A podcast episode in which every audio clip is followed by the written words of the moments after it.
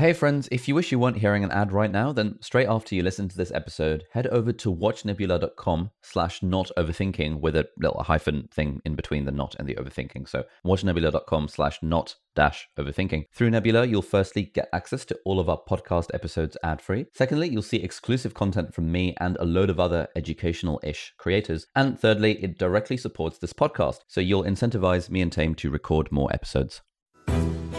My name is Ali. I'm a doctor and YouTuber, I'm Taimur. I'm a data scientist and writer, and you're listening to Not Overthinking. the weekly podcast where we think about happiness, creativity, and the human condition. Hello, everyone, and welcome back to Not Overthinking. Taimur, how are you doing today? Doing great, man. I'm doing great. This has been a it's been an intense week on many fronts.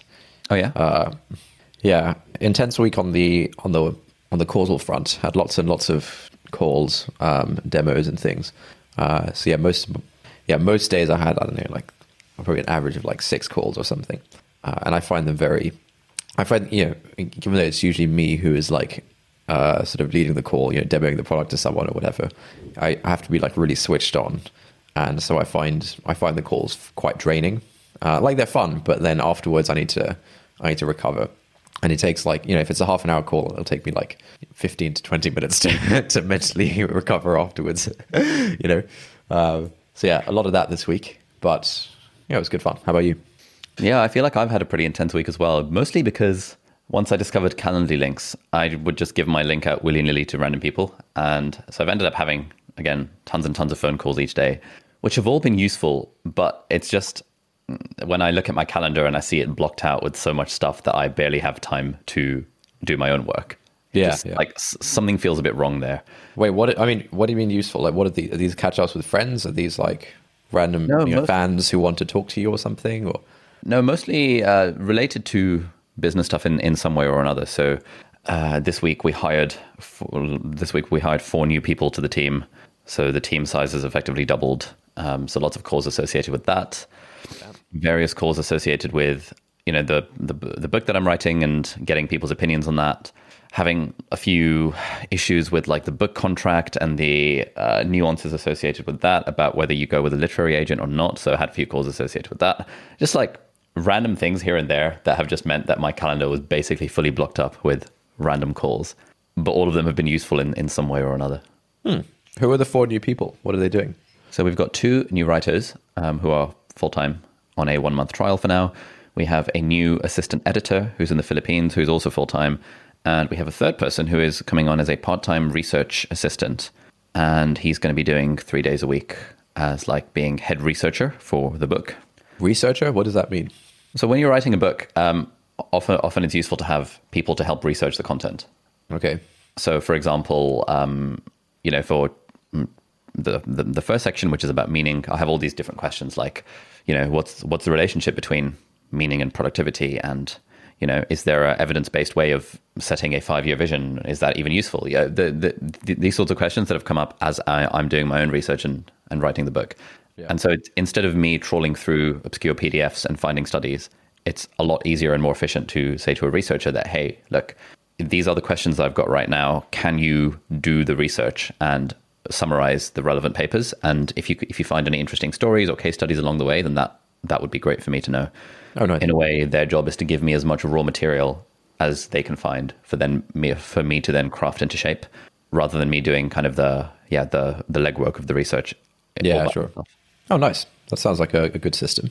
Yeah, I mean, it's all very much making it all up as I go along. Uh, but I think in, in, in terms of writing this book, I'm I'm trying to think of it in terms of you know how would how would like a CEO approach writing a book and thinking in terms of systems rather than in terms of I have to do everything myself.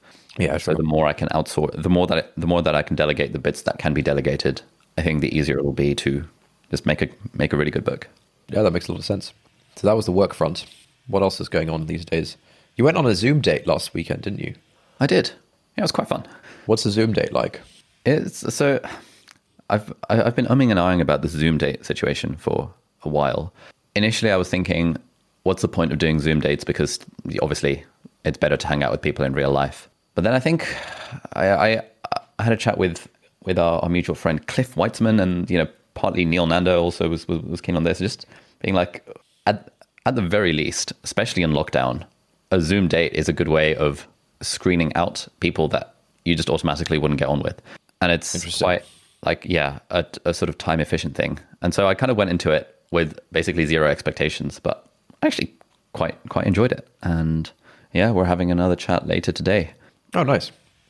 Doesn't this go against your like three date minimum? You know, try and uh, have some low optionality mindset when it comes to these things. It does to an extent. I think when I think the three date minimum, I may have to revise Okay. because like I think if if I can't uh, so okay so I'd I uh, I'd have quite a low bar for what would make a successful Zoom date. Basically, my model for that is is am I uh, am I at least partially attracted to this person, and more importantly, is is talking to her easy? Like, it, does the conversation feel like it's flowing? And if the conversation feels like it's flowing over a Zoom call, then chances are it's also going to flow in real life. Yeah, but if conversation is difficult over a Zoom call, then it doesn't really bode well for meeting up in real life to an extent. And obviously, there's some some level of sensitivity and specificity here in that there are probably some false positives and false negatives.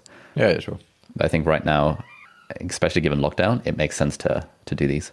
Yeah, I think it's like you know, if, if it's the only option, like what can you do right? There's you you could have a sort of what can I do mindset or what needs to be done mindset.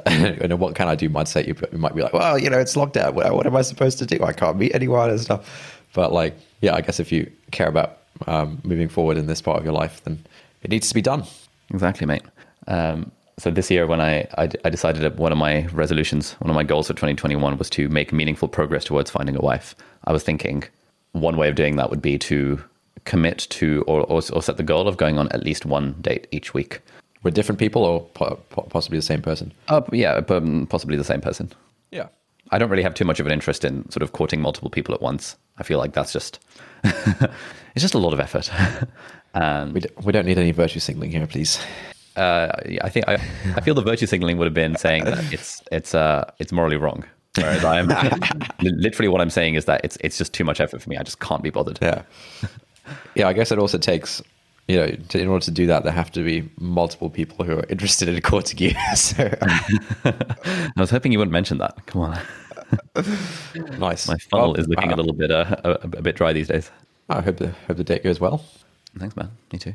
Okay, a few things I want to talk to uh, talk to you about. Um, firstly, we are going to talk about the righteous mind and go over some of the main ideas in that because that was, I think I've mentioned it a few times on the pod in the past, but it was like one of the groundbreaking books for me in 2020 when I read it. Just sort of changing my mental models uh, around stuff like morality and kind of liberal, liberal versus conservatism and and that, that that sort of stuff. Before we go there, I wanna I I'm I'm having a bit of a an issue on the book front. So at the moment, we are still in the process of finalizing, you know, in inverted commas, the book proposal to send out to US publishers. And I've just been, I've, I've, I've been umming and ahhing a lot about the introduction. So the working title at the moment is The Productivity Equation, which may or may not change over time. Which reminds me, I need to register all of the relevant domains for that before this episode comes out so that no one shafts me on that front. all right, note to self. Um, the working title is the productivity equation, and the working productivity equation is productivity equals meaning multiplied by output divided by time. Okay. Now, uh, the the problem is that in, in the introduction, I have to sell this as to why why this is the case, and there are there are a few different ways to sell it. But the one I was I was grappling with this morning was I'll I'll read out to you what I've got what I've got so far for. So initially, it, it kind of starts off with a personal story about why I'm interested in productivity and how uh, I'm not really sure what to do with my life, and this is like a real crisis of meaning and purpose. And then um, kind of inciting incident that I get approached to write a book, and I'm like, oh, okay, cool. And then that leads to me into thinking, yeah, I know all this stuff about productivity because I've read lots of books about it over the years, but I can't shake the feeling of what's the point of being productive? Like, what is it all in service of, and what are we actually working towards? And if productivity is a vector, then you know I'm pretty good at the quantity, but I'm not very good at the direction. Um, Okay. and so it becomes like a hey this is this is the stuff that i've discovered around how to figure out what to do with you how i'm i'm trying to figure out what to do with my life and then we'll talk about how to actually be more efficient at doing it But Okay, that's yeah. sort of so the, the, that's sort of the, the, the opening story, and then we have a subtitle, uh, or rather a sub a, heading. What is productivity? And I'll I'll read this out to you, and you can you can tell me if this makes sense or if you have thoughts on this. What wait, sorry. So so no wait. So so the title is the productivity equation. You, there's no like tagline. You, are uh, now reading a section of the of the intro or of the proposal. Oh, I mean the tagline. The tagline is or the subtitle is like the new science of getting things done. I mean, it, it's all very okay. subject to change. Okay. Okay. Yeah. Essentially, yeah. I'm what what I'm reading you is right. So we've got like ten chapters of the book. The first bit is introduction, and the introduction starts off with like this personal story, which I'm not going to read you in its entirety. Um, and the introduction ends with what follows is my exploration of productivity through the lens of meaning and purpose. At its heart is a simple question How can we work out what really matters to us? And then how can we apply the principles of productivity to work towards it? I don't have the answers, but I hope this book will offer you some useful ways of thinking about the question. So that's like the end of my personal spiel. And then we have a heading within the introduction. So, like a, an H1. uh, what is productivity? Normal text. What even is productivity? A mathematician, a psychologist, and a sociologist would all give us different answers. Intuitively, we might first think of productivity as getting more things done. A farmer, brackets Alex, who harvests 100 kilograms of grain, would seem to be more productive than his neighbor, Ben, who only harvests 90 kilograms. But if Alex works in the fields for 10 hours to harvest 100 kilograms, but Ben only works for 5 hours to harvest 90 kilograms, is Alex really the more productive farmer? He works twice as long as Ben does, but only harvests 10% more grain. Which farmer would you rather be? Which farmer would you say is more productive? An economist would put their money on Ben. In Economics 101, productivity isn't just about producing more, it's about producing efficiently. And because we're all fond of equations, the economist's productivity equation might look like this productivity equals output divided by time. Farmer Alex's productivity is 100 kilograms divided by 10 hours, which is 10 kilograms per hour. Farmer Ben's productivity is 90 kilograms divided by 5 hours, which is 18 kilograms per hour. All else being equal, it's fair to say that Ben is the more that Ben is more productive than Alex. This makes sense. We're more productive if we get more done, but we're also more productive if we can reduce the time it takes for us to do our work. In other words, it's not just about getting things done, it's about getting things done efficiently. But let's put a spanner in the works. Right now, we're thinking of Farmer Ben as being more productive than Farmer Alex because he's more efficient at producing grain.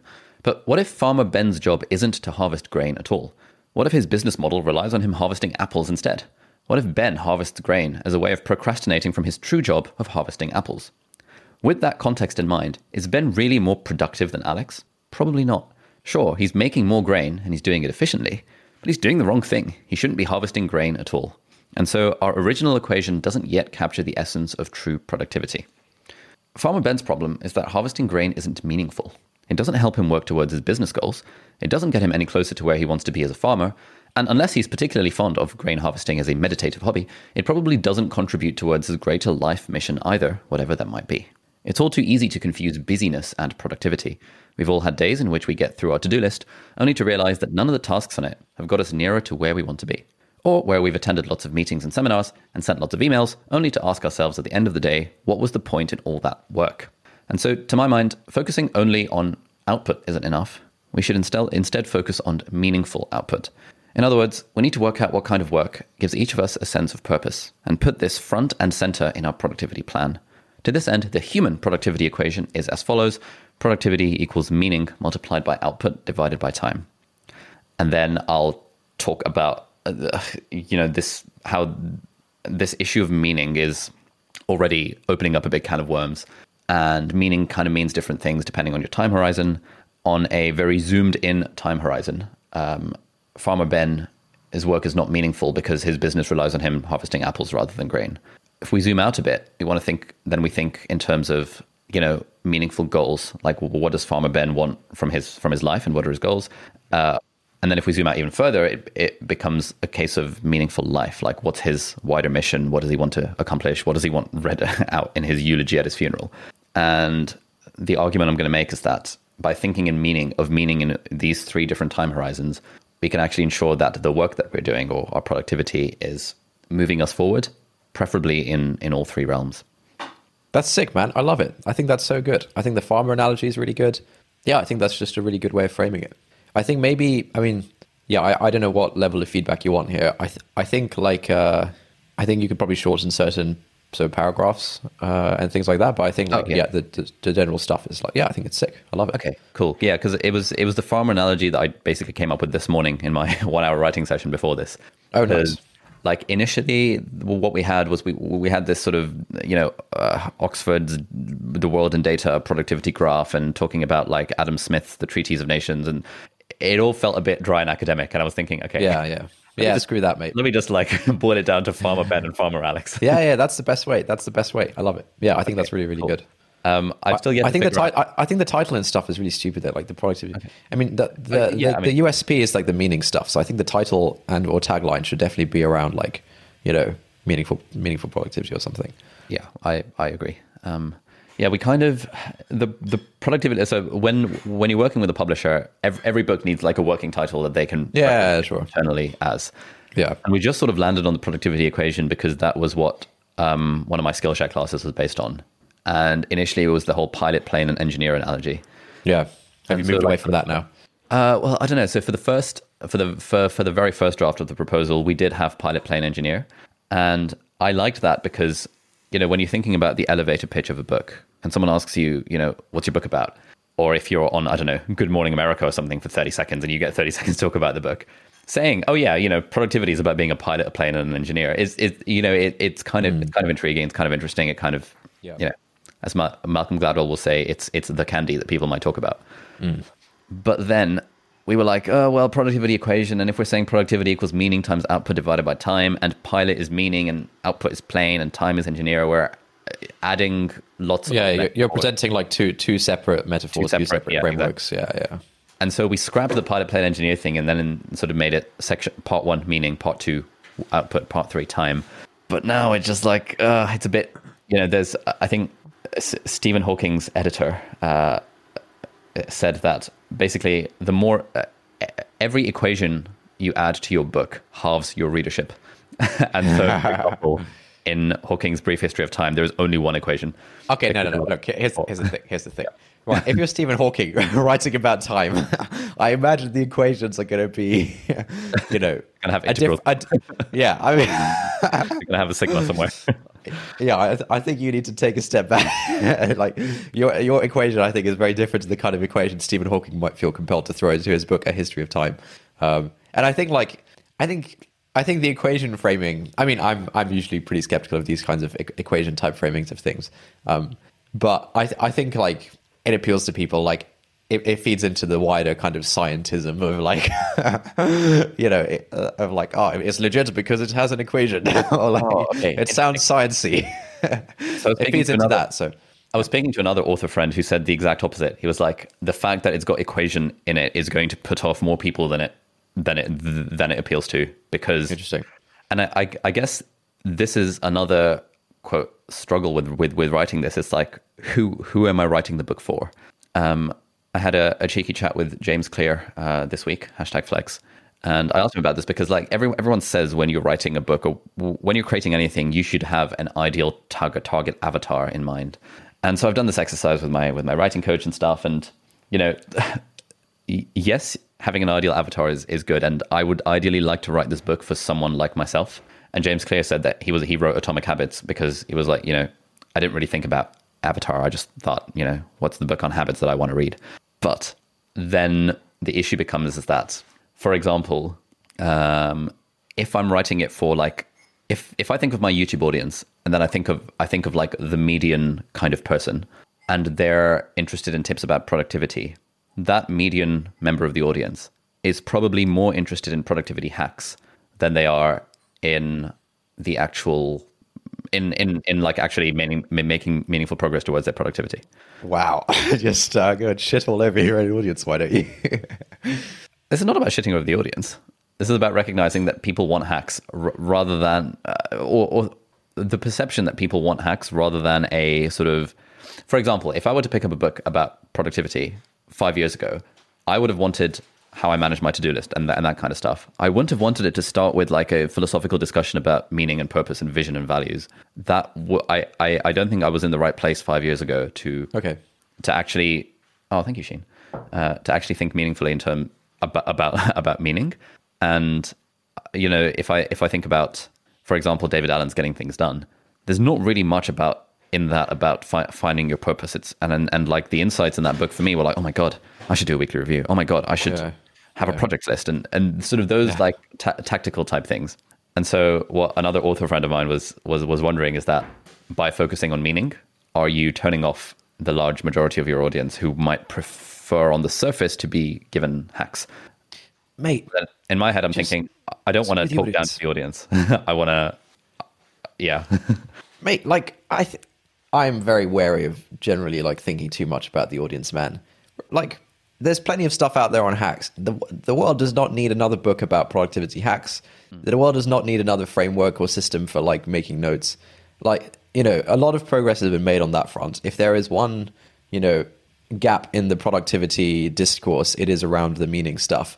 So, like, just just write the book that's like that, that you think is meaningful. I'm I'm sure you like if you were purely optimizing for sales, I'm sure you could sell out and do lots of things. But like, I- why I don't see why that's interesting. Like, screw screw the audience. It, like, if you think the meaning stuff is important and interesting, and like half of your YouTube audience doesn't think that, who cares? Like, mm. why why do you want to just keep feeding the same stuff to the same audience? Like, I, I would have thought the interesting thing about a a new medium is that you can kind of re- reach a different set of people. You know, the kind of people that wouldn't be watching your YouTube channel and would you know wouldn't like mm. be re- doing doing like productivity stuff. Like, do you really want to sh- keep shilling the same stuff to the same people? Surely you you want to sort of access a, a new kind of audience. okay, yeah, that's a good point. That that was kind of my my feeling about it as well. I guess I just wanted to get your permission that that was okay to do. Yeah, man. My my permission is always my uh yeah my leaning is always towards the the art and the craft and everything else you know follows from that. Like I, I yeah I think this like maximizing audience thing. I think it's I think it's kind of lame to be honest. I don't know why you're worried about that. Like you've already got a massive audience. Like the book is going to sell fine. Just make something that you actually think is meaningful and valuable and that you're proud of, rather than just like optimizing for sales or something. And, and optimizing on sales based on theories you know, it it might be right that you could optimize by doing life hacks. That might be completely wrong. Uh, I don't know how much conviction you have on that, but Cool. So you like the farmer analogy? Um, yeah, the thing I was gonna I was gonna work on for the rest of the day is figuring out, uh, and I, I I wonder if we can brainstorm this. Figuring out using farmer analogy how to incorporate the meaning bit into it, because I think I think on the most zoomed in level, Farmer Ben is not being productive because like his business relies on producing apples and he's producing grain. Therefore, producing grain is not meaningful. But I think I, I, need, I need to think of like some something pithy for his kind of meaningful goals, the medium term time horizon, and to meaningful life, his long term time horizon as well. That just you, you know you know in a of a simple farmer way. Not saying farmers are simple, but like in a in a simple comma farmer analogy uh, gets gets the reader to appreciate. Oh yeah, okay, yeah, that's an interesting way of thinking about productivity. yeah, I mean, we might be getting too into the weeds here, but I think yeah, in, in the paragraph you read out, I think you didn't make an obvious dis- distinction between why the apples are more meaningful than the grain for Farmer Alex or whatever. Like, you know, you, I might have said something like. You know, but it but it turns out that no one in Alex's village wants to buy grain. you know, they only buy apples. you oh. know, like like that just makes really makes it a lot more obvious. And then you can like layer on a couple of more. It but and it, and it turns out that Alex's wife and kids just want him to be home, and you know all this kind of you know not out in the field. yeah. Yeah. Okay, that's good chat. Yeah, I guess I'm I'm, I'm looking for that kind of stuff where where pe- where the reader sees themselves in their view of like, oh yeah, with like a kind of a, a kind of stupid example that everyone would intuitively understand, but that wouldn't apply. to Yeah, yeah, right, right. Yeah, but no, I think it's good stuff, man. I really like the farmer stuff. Yeah, I think it's great. Nice. Wait, before we get on to the episode, um, there's one thing we should chat very briefly about. I mean, a bunch of people, I think, in our in our members community on Slack, I think a few, few people posted about this and had some like DMs and things saying like, you know, can we talk about the whole the whole GameStop thing? so. Uh, yeah, I mean, I, I don't, I don't think either of us are particularly qualified. But basically, if you if you have had your head in the sand for the past week, um, or if you don't go on Twitter, Yeah, they're well. equivalent, to be honest. On your audience. yeah, essentially, it's been like a really crazy week in the financial markets. Um, Almost like 2008. like honestly, it, it's it's been nuts. So essentially, uh, a lot of hedge funds this week lost billions and billions of dollars. A few of them were even put out of business. Um, a hedge fund is a company that sort of invests money in stocks. You know, uh, broad, broadly, that's like a really simple definition. I thought uh, hedge. nice, good, good stuff. Uh, and so a bunch of hedge funds were put out put out of business this week, and a bunch of very wealthy people lost an awful lot of money. And the reason was that a bunch of nerds on Reddit decided that they wanted to, to make this happen. and so uh, the way they made this happen was that uh, it, it, it was publicly known that a lot of hedge funds are, you know, don't think certain companies are going to be successful companies. Um, you know, for whatever reason, for example, once coronavirus hits, a lot of people might conclude that, oh, I think airlines are not going to be successful companies, at least for a while. Um, you know, once Netflix hits, you might think, okay, I think Blockbuster Video is uh, is on the way out, kind of thing. Uh, and so, one of the companies that a lot of hedge funds had had kind of felt strongly that this company is screwed is a company called GameStop. Um, and it's a company in the US it's sort of like a secondhand game store. Like you can go in there, you can sell them your consoles, your old games. You can buy secondhand game you know, games and consoles and things, right? Um, and I don't know how I, I don't know how well the company was actually doing, but a lot of hedge funds placed big bets on GameStop not doing well uh, as a business over the over the next like whatever period of time. And so, um, what a bunch of people on Reddit did. There's a subreddit called Wall Street Bets where I, I think you just like talk about stocks and things like that. They essentially bandied together to say, look, all of these all of these rich Wall Street suits think you know have placed big bets that the game stock that the GameStop stock price is going to go down. If we, as like a bunch of nerds on Reddit, can make the stock price go up sufficiently, then these people will lose a lot of their money because they'll lose their bets that the price is going to go down. And so, essentially, on this subreddit, I think it had like I think it had under a million people, um, probably like two weeks ago, uh, when uh, and now it has like a few million. Uh, everyone basically came together and said, okay, we're going to buy GameStop stock in order to push the price up. And I think the price up, went up like, I don't know, 600% over the past two weeks or something like that. Uh, you know, pretty, that, that would be a lot even for crypto. but this, this is like a, a normal traditional kind of stock. And so the price went up absolutely loads. Um, all of these hedge funds lost their bet that the price was going to go down. And they had like such, they placed such big bets on this that the entire fund actually went out of business because of because of this. Uh, and so it was really crazy week because I think this was a kind of watershed moment where I mean in in this just like a you know a step change, you know, like a, a, before and after, a moment that kind of splits history into you know. Um, the watershed is is like the the time on the television where you can't show, yeah after the watershed you can show like uh, you can like swear on, on TV and, and show naked people and stuff. The word was originally a geographical term describing the area from which water sources drain into a single river or ridge, like that formed by a chain of mountains, which sends water to two different rivers on either side. From that, watershed came to mean a turning point or dividing line in life. Oh, cool. I didn't know that. Sorry, continue. Wait, we, did that, we did that in GCSE geography. All right. Uh, I was focused on cave arch stack stump. nice. Crack crevice cave arch stack stump. I was more of a Oxbow Lake man myself, Mate, but each my, my meander diagram. I was so proud of my meander diagram.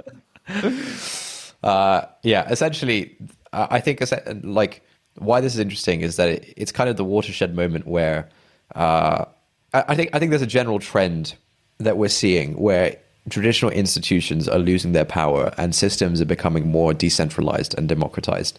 Uh, you know, like instead of going to university, you can now like you know do stuff online and have a Twitter account and write a blog and things like that and learn you know learn all, all this kind of stuff. This this is like a big moment, a, a similar kind of big moment, I think, in the finance world where it shows that if if a bunch of uh, you know if a bunch of little people band together, they can take down the big guy, and you know the faith in the big guy is now being eroded. And I think I think there were like there were lo- lo- lots of memes about this, but I think I think like the mo probably the one that was the best description of the phenomenon. Uh, have you seen Planet of the Apes? No. Okay, basically it's about it's film where I think like some scientists are I mean apes exist in the world, right? I think some scientists like did something to one ape, and that ape became like really intelligent. And then he he started he like broke free. He started like rounding up all the other apes. He could communicate with them. Um, and and the, the sort of catchphrase that he had to bring them all together was apes together are strong you know like when, when all the apes are together we're strong and so i think that that meme was aptly used to describe this phenomenon where the people on wall street bets like used it to describe themselves as like apes together strong like we're um, and so that that was pretty great and there was another phrase um, there's there's a phrase uh, in I can't remember who said this, maybe Keynes or something. Uh, that is, uh, the market can stay irrational longer than you can stay solvent, right? Which basically means that you know even you know even if you think oh this business sucks, I'm gonna like place a bet against it, or I think this business is really good, I'm gonna like place a bet in favor of it. You know the market can do weird things for no reason longer than you can like hold your money there. Uh, and they adapted this this quote this is somewhat uh, problematic, uh, but the, the adaptation was we can stay retarded longer than you can stay solvent. and uh, that's, yeah, I mean, it, it basically worked. Then there, there was a whole like, you know, act two where like the trading platform stopped letting people trade GameStop and a few other of these stocks that people trade. Um, I, would recommend reading into it. I think it, it is like history being made. It's like absolutely insane. Um, and yeah, it's just really fun to watch it unfold on Twitter. Um, I I bought some GameStop myself. I think a little bit too late. Um, I think I'm now I'm roughly break even on it. Uh, you oh, ended up putting a bit in as well. Yeah, I so uh, so my editor Christian has been following this for a while, and like towards the end of last week, where it hadn't quite gone fully mainstream, he posted on our uh, team Slack, being like, "Hey, I think you should get into GameStop." Really? Uh, and it was on a Friday that he posted. He said, like, you know, buy GameStop on Monday. And I was like, what the hell's going on? Like, what, what, what's he talking about? And then Monday came, and I was like, I started looking into. it. I was like, oh damn, okay. And then on Tuesday, I bought in, oh, and nice. I am and I put I put about, or yeah, it was, it was either Monday afternoon or Tuesday or, or Tuesday, and I think I put I put two grand in on Tuesday, another two grand on Wednesday, and I think I'm plus thirty five percent, plus forty percent. Nice, that's solid. So I'm just waiting for the sell signal from Christian as well. He was, so he's based in Romania, and I think he's using like Trading Two One Two, and they halted trading. So he was saying, "Look, screw my next salary. You know, just use Freetrade and you know post and, and buy me some GameStop." then I think Christian put another like ten grand in like two days ago or something. He was like, "You know what? Screw this. it's gonna happen." So, yeah, I think um, it's gonna. I think it's gonna go back up. I, I, I think like there's gonna be another surge, and I'm kind of hoping that games GameStop becomes like you know in the in the same way that that Bitcoin is kind of a, you know a way of tracking crypto as a whole. Like you know as crypto develops um, and goes more mainstream, the price of Bitcoin is going to go up, right? I, and I feel like th- there might now be this trend of like meme stocks and like you know like yeah, the, the sort of de- decentralized investing kind of trend. And since GameStop was the, the, the one that sort of kicked it all off, I'm hoping that it might be a similar case where like you know people people just like buy and hold GameStop almost for like just for yeah, fun. just for fun, just on principle, as like you know, like whatever, whatever you would call it. So yeah, I, I think it'll go back up. We'll see what happens. Yeah, uh, that, yeah, that, that was partly why I bought it. I was like, you know what? I, I don't actually. I, I feel like I want I want to be part of history right now. Yeah, I want to be part of history. Yeah, yeah. I I, I don't really care whether I make make money on this or lose money on this. I just want to be part of it. but um, what's the deal? So, is, is there another fund like AME or something like that? AMC, yeah, it's it's a, cinema, uh, uh, cinemas, you know, another like obviously obviously meme stock to like invest in in physical cinemas when there's lockdowns and things like that. Um, yeah, that's another favorite of Wall Street bets, which has also gone up quite a lot. Mm. Yeah, I, I guess this is one of those things where now that Wall Street Bets has so much attention, it's probably a lot less potent for an individual to be chilling on Wall Street Bets. I don't know, man. I mean, it's very it's very easy to call like the top of a trend. You know, t- five years ago, ten years ago, you would have probably thought, "Man, this YouTube thing, yeah, been there, done that." you know, YouTube is on its way out. Like, I don't watch YouTube. Yeah, like podcasting, you know, five years ago, someone might have thought podcasting. Oh man, there's such a fad. Like, everyone, you know, everyone has a podcast. okay, yeah, good point. Yeah, like it's it's just so easy to say that. Yeah, it's uh, I, where it's yeah. like, you know, it surged to 20k and then it fell, and Bitcoin has had its day. yeah, yeah, yeah. And I th- I think like I think there is there is a broader trend towards decentralization of everything, uh, and yeah, I think this is just the first thing, and so I think it's I think you know, it's going to continue. Right. Anyway, you know, let's not make this too much of a tech bro podcast. Um, but yeah, I think it's just a really interesting cultural moment. So we've we've been recording for thirty seven minutes already. I feel like the the the righteous mind is like a, a very a lot. Yeah, a lot yeah. Let's episode. let's not do that. Wait, let me get let me get some lip balm. All right, here's one thing. I've look, we're not going to do the righteous mind. Uh, we don't really, really have enough time. But one thing I've been thinking about, which I've been meaning to flesh my thoughts out on, is the social media grift. The what? Are you familiar with the term grifting? Uh, like sort of being a hustler who sort of yeah, right. Yeah, yes. Well, yeah, sort of. Yeah, I think a, a, a, grifter is someone who like swindles people for money, you know, sort of scams people out of money, basically. Uh, and it's a term that's that's that's being that's being thrown around to describe, you know, like someone someone who sells online courses uh, would be described, you know, certain kinds of like online courses, like "I will make you rich" kind of course. Um, you know, w- would be described as a grifter. You know, people like Tai Lopez, for example. You know, Tai Lopez. Uh, I know vaguely of Tai Lopez. The whole, hey, I'm in my garage and I got a Lamborghini behind me. But yeah, yeah. Here I've got my bookshelf. yeah, yeah, yeah. So I think a lot of people would describe Tai Lopez as a grifter. Um, and there's this re- there's this trend. Okay, I think I think I think being a creator on the internet is now a very legible thing. Everyone understands what it entails. More importantly, everyone understands that there's a lot of money to be made if you are a successful creator on the internet you know, five five to ten years, like ten years ago, for example, you can pretty much guarantee that the people who were creators on the internet were not primarily in it for the money. They would have gotten into it just because, you know, Logan Paul making stupid videos with his brother just because it was funny. You know, Nigahiga making stupid videos with his mates because it was funny. Like, if you look at the original kind of or, or, the earlier batches of who, who you consider to be creators. And if you look at people who've had like blogs and podcasts for 20 years, you can pretty much guarantee none of none of them went into this thinking, I'm doing this for money.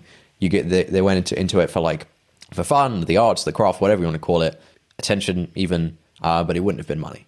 But now, uh, now that the sort of the whole thing is a lot more mature, it is a very legible path towards um, making money, essentially, uh, and it's just much more of a legible thing in society. Like people now identify as a, like I'm a YouTuber, and people will know what you mean, um, you know, stuff like that.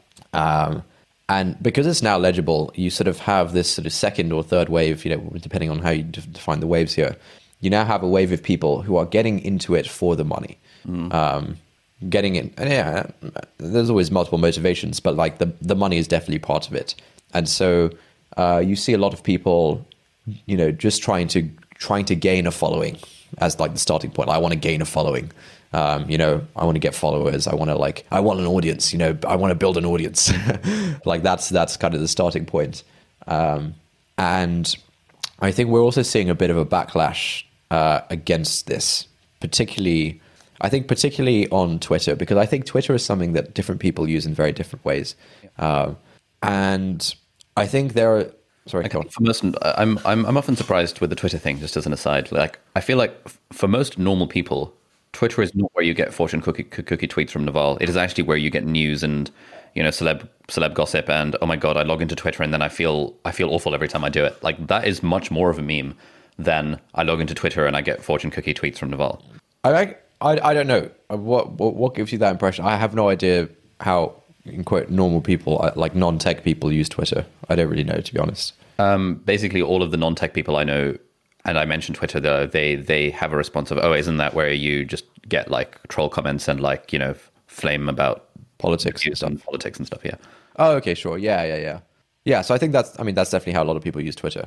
Um, but I think now it is, it you know, it is also being used by people who want to, you know, build an audience and get a following and stuff like that.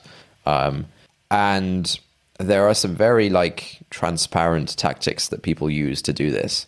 I think I mentioned one of them before where, you know, if you're a new Twitter account and you don't have many followers and you just want to get followers, you can like, you know, make a, you know, ha- ha- tweet something about a list. Oh, my like top five favorite YouTubers or my top five favorite books this year. And then you can like tag the people who wrote the books or tag the YouTubers themselves.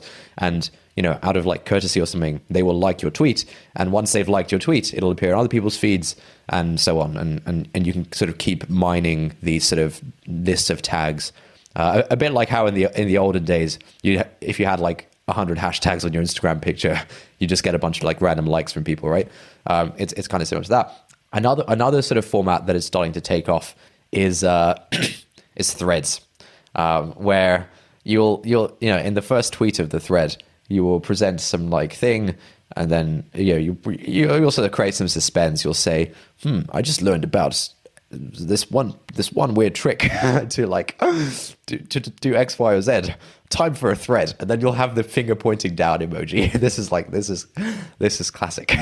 And then you'll have like a thread about you know some random insights. Or or, or it'll it'll often be like the equivalent of a, a buzzfeed listicle of uh, you know here are the here are the top top 20 um, you know productivity trips uh, tricks I've learned over the past five years or something. Time for a thread, and then you'll have like these things in a thread, um, and it's like engagement bait basically.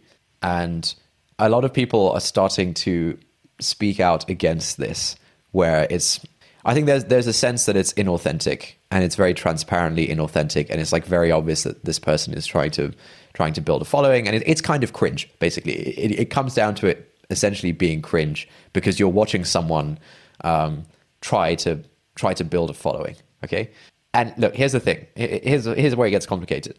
I find it cringe, but I think I, am not sure how. I'm not sure like whether it's valid for me to take my cringe response and turn it into something more, you know, and pretend it's some kind of like um, you know principled stance against it. Because, whoa, what's going on here? What has happened? I think we had an audience member join the podcast. Oh, uh, yeah. So look, it's cringe, but it's cringe. I feel like it's cringe in the same way that when you're, you know, we, on episode one and uh, two of the podcast, we were talking about, you know, the early days of you starting on YouTube, and you'd like have, you know, be like vlogging in lectures and stuff like that. And since like you had, I don't know, five subscribers or something, people would find it cringe. It's like, oh, what is what is Ali doing? Like, man, that's that's so cringe. Like, stop recording or whatever. But now that it's much more of a big thing, you know, no one has the same reaction to it because it's like, you know, it's sort of an actual thing now. And so I feel like maybe part part of the backlash is just this cringe response that everyone has when you watch someone try to like try to leave their station in some way. You know, uh, do you get what I mean? Trying to break free from the barrel of crabs. Yeah, yeah. Like when when your when your friend is on like ten subscribers and they're making their, their silly little YouTube videos, you'll look at it and you'll think, oh man, that's so cringe. Like, what are they doing? That's so embarrassing, kind of thing. But then when, when your friend is on like 100,000 or a million or whatever, you, your attitude towards it is very different. And so I think maybe, yeah, maybe that's a mm. big part of it. Do you, do you want to say some stuff? Yeah. So I've, I've, I've been noticing this pattern for a while. A, I think the, the sort of tw- tw- Twitter threads are cringe is a very niche elite type person on Twitter someone who is the founder of a company that is already successful, someone who's potentially has who's been in this game for a while and can appreciate like the meta game that's going on. So someone like I don't know Sahil from Gumroad is going to be taking the piss out of this thread thing, but he's he's he's kind of already made it. If so, I was I was looking at one of Julian Shapiro's threads the other day. Julian Shapiro has like ninety thousand followers on Twitter. That's a big deal on Twitter. And it was genuinely a good thread, and he's been open about the fact that the way you the way you grow on Twitter is through threads. And the thread is good, and and because of Julian Shapiro. Whereas if someone with three followers were to post the same thread, I would also feel a bit like, oh mate, what are you doing? Um, mm. If if James Clear with his one million Twitter followers posts a thread about, hey, here are five things I've learned about habits this year, no one is going to complain about that. No one's going to think that's cringe. He can post whatever thread he wants. Whereas if I don't know, yeah, Twitter account with 10, 10 followers were to do the same, that tiny, tiny, tiny segment of elite elite tech Twitter thinking that we're better than everyone else will will have a cringe response to that. I think it's deeply unfair. so I, I I, I think it's unfair, but I don't think I think the phenomenon is more widespread than elite tech Twitter of like founders who have already made it. Uh, I think like there there are there are lots of people on tech Twitter with you know sub 10k followers, you know sub 20k followers who use Twitter very actively, but they use it in a different way. I, I think part of the issue is that people also use it in a different way. Like some people, you know, see Twitter as like mainly just like a business thing um, of like you know trying to you know whatever their whatever their hustle is. They, they want to use Twitter, Twitter as a channel to grow that. and I think that's perfectly valid. Um, like there's a guy, uh, there's a guy whose username is, I think it's, it's Sweaty Startup, and basically his hustle is that he, I mean, it's it's the most niche thing ever, but it's it's actually pretty interesting. His hustle is that he buys self storage facilities in the middle of nowhere, in like random middle of nowhere kinds of towns and cities, and then like makes them slightly more efficient and kind of raises the prices, and then like sells them on for profit. Uh, he he's like the self storage facility guy, and uh, he's grown a lot on Twitter. I mean, he does lots of threads, just like explaining various like tactics and how, how he does that that kind of stuff. And it is it is very interesting. Like I, I I don't know anything about that world until I started following him, and he he basically almost exclusively just talks about like his work, i.e., like real estate investing specifically in self storage, right?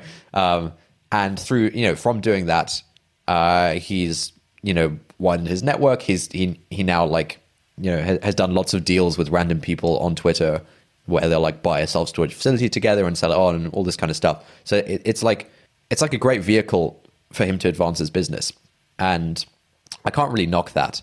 But I think I think the issue is, um, yeah, I think partly the issue is different people use it in different ways. So I, ha- I have a I have a Twitter friend um, who's we've, we've hung out in real life, who I think is really the eminent thinker about the eminent thinker about online so online slash offline social interaction. Uh, his name is Ryan. right.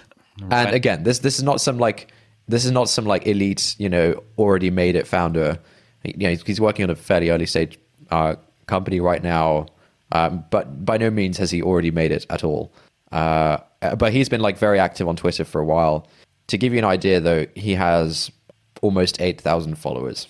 Okay, but I think he is somewhat like his his thing on Twitter is really just about keeping it real and connecting authentically with people. And I think he's gotten tremendous business value out of Twitter, but not because he was trying to squeeze business value out of Twitter. He he has gotten tremendous business, social, all sorts of value out of Twitter by just you know being authentic, keeping it real, connecting with people in like a real and normal way, and not trying and not having any kind of grifting going on. Uh, you may there's an app called Clubhouse, which is now sort of uh, starting to enter the mainstream. It used to previously be like a tech Twitter sort of uh, thing. Let me uh, let me just find this post that Ryan did uh, recently. Yeah, I think what one thing I think about when it comes to this kind of cringe, cringe responses, kind of seeing seeing what people are doing on on social media platforms, is I think it's I think it's the same problem as in real life when you see someone vying for social status like social status and prestige is such an important part of the way that society organizes itself. But as soon as someone is seen to be actively working towards it rather mm. than intently working towards it, everyone has a bit of a, a cringe response to it. Yeah. Um, they talk about this a lot in, in the in the elephant in the brain about how you know it's all it's all well and good being I don't know the alpha, but if people think that you're trying to be the alpha, then right, yeah, it, it causes a problem it's all well and good having a good a good job that gives you prestige. But if people think that the reason you want that good job is so that you can get the prestige and compete with the Joneses, suddenly it like the the what's the phrase? The curtain the the curtain falls and the yeah the emperor has no clothes. Emperor has no clothes. Yeah, that that that kind of stuff. Yeah, I think I think it's very much related to that. Uh, yeah, I, I don't know how I actually feel about that. Like, it's it's definitely cringe if you're watching someone intentionally vie for social status. I think there's just something ulterior about that. There's game playing going on. You know, it's just it's inauthentic. There's there's there is an ulterior na- nature to, in you know, intentionally doing something directly for social status, and I th- I think I think it's like understandable and defensible that you don't want to, you know, you wouldn't want. I'm trying not to be too strong in what I'm saying here. Not not from a hedging point of view, but really from a accuracy point of view. Like it, it's understandable if if you find it off-putting if someone is intentionally trying to increase their social status for its own sake. Okay, so actually, so in um, in 2015, Ryan uh, wrote this sort of like blog post uh, about kind of Twitter stuff. Actually, in 2011, Ryan wrote this blog post about Twitter stuff. Um, so this is like nine years ago now. This is like very very early on. Um, all right, I'll just I'll read the post. It's very short. Uh, many friends, students, and even young professionals that I encounter continually downplay the, the potential positive impact that maintaining a blog or using Twitter in a mature way could have on their personal growth and or career aspirations. Despite various examples on a daily basis how they could be using the various tools, Twitter is still equated with the Facebook status, and blogging is what Perez Hilton does. So obviously, look, this was this was nine years ago. A lot has changed since then. I think the perception um, has kind of changed. Um, and Ryan says, I still urge them to think about the question: How many people outside you know, how many people outside your university that aren't your family know who you are and what your passion is? For the individuals that are receptive to start using these mediums, the first thing I personally try to impart on them is the goal is that the goal is to be and reveal rather than brand or craft a perception of them. The goal is just like to be, just just vibing, you know? The motive behind tweeting, blogging, or commenting is not to artificially create a brand for yourself. Social media media and the web doesn't exist so that you can use smoke and, and mirrors. It's not to think think yourself, you know, what would my future employer or friend want to see, and then set off trying to build a disingenuous perception of yourself. Rather, social media and maintaining a strong web presence is about revealing who you truly are, what you are passionate about, and what you are doing. It's about bringing the real, insert name here, to the surface. The audience of your tweets and blog posts is often a mixture of peers, friends, acquaintances, co workers, and future employers. A personal balance must be struck between fun, professionalism, candid thoughts, and frequency. You should strive and continue work at becoming a uh, talented, whatever, a thought leader, an expert, whatever you want. But the emphasis here is is that who you are online is representative of who you are in reality. That way, when you do meet someone in the physical world for, for a coffee, at an event or an interview, there's no need to bullshit or fake it. Um, and I think one, uh, so he wrote this in like 2011, um, which was you know, very early on, pre, pre like most people kind of getting into this stuff. Um, basically, like urging people, you know, just like keep keep it real just like be authentic. Don't try and like create a brand for its own sake all this kind of stuff. Um, and then now that now that it's a uh, club so clubhouse is this uh, this social audio app where you can basically join a room and there'll just be a bunch of people speaking and you can listen in and you can raise your hand and you can speak as well. Um, it's uh, i think it, it, it, went viral over the past few weeks slash month or two. Uh, it's kind of been around for a couple of years ish um, yeah, I think I think it's like definitely going mainstream, and Ryan has kind of um, been on it since uh, basically since day one. So he's really seen it evolve, and and the app that he's working on himself is also like a, a social audio app. Um, so he's really thought a lot about this. And now that Clubhouse is going viral, uh, you see a lot of people on Twitter, you know, with their hot take about why like. Uh, why like Clubhouse is the next big thing and why social audio is so meaningful and all this kind of basically kind of jumping on the bandwagon with their now obvious thought leadership after the fact, like after the thing has already gone viral. Um, and right, yeah, Ryan did a, a, a few tweets saying, "I would have appreciated your clubhouse takes six months ago. Thanks. Everyone just simps for known things. Time away from the timeline has been so healthy and refreshing." Uh, he says, peeps pontificating here are fucking losers. go put your brain on the line with an ounce of independent thought, or just go build. like, he, he's obviously like very, very like. I think you can feel the anger through through the thread. Uh, I, I, I wouldn't like read too much into that. He's actually a great guy, uh, and and like you know, generally is not like this. He says the following tweet, it's actually disgusting. I really think folks will look back on 2019 to 2021 tweets as a blemish on their career and personality. Cool, you captured attention with your like pointing down threads and you captured an audience. Um, dot dot dot that continually ridicules you off timeline but can't say shit publicly because of incent- incentives and the game. Um, so he's saying that like you know all these people who have like audiences or whatever you know you can't you can't like publicly on uh, speak out against people on Twitter. It's just like a bit rude. It's not really the, the, the dumb thing. Uh, but in real life, all of these people, um, you know, are sort of ridiculed um, more more privately, and it, it's not something that people can publicly say.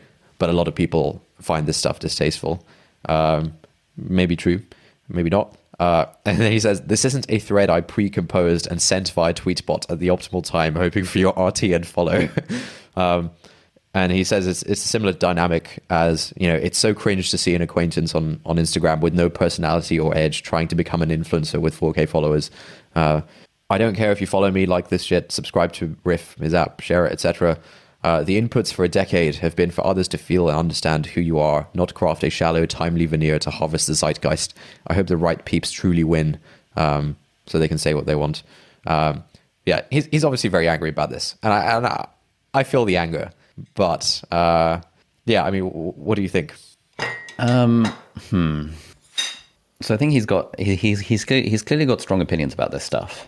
Yeah, I think I think the problem is that let's say okay, I'm I'm thinking out here, but let's say you were at a at a real life kind of networking event or or something like that, and someone was being too much of a salesman and was uh, kind of doing the thing of entering every group and being like openly loud and charismatic and be like, oh, hey, shaking hands with everyone in the group and like, you know, really playing the part of being like the uh, networker.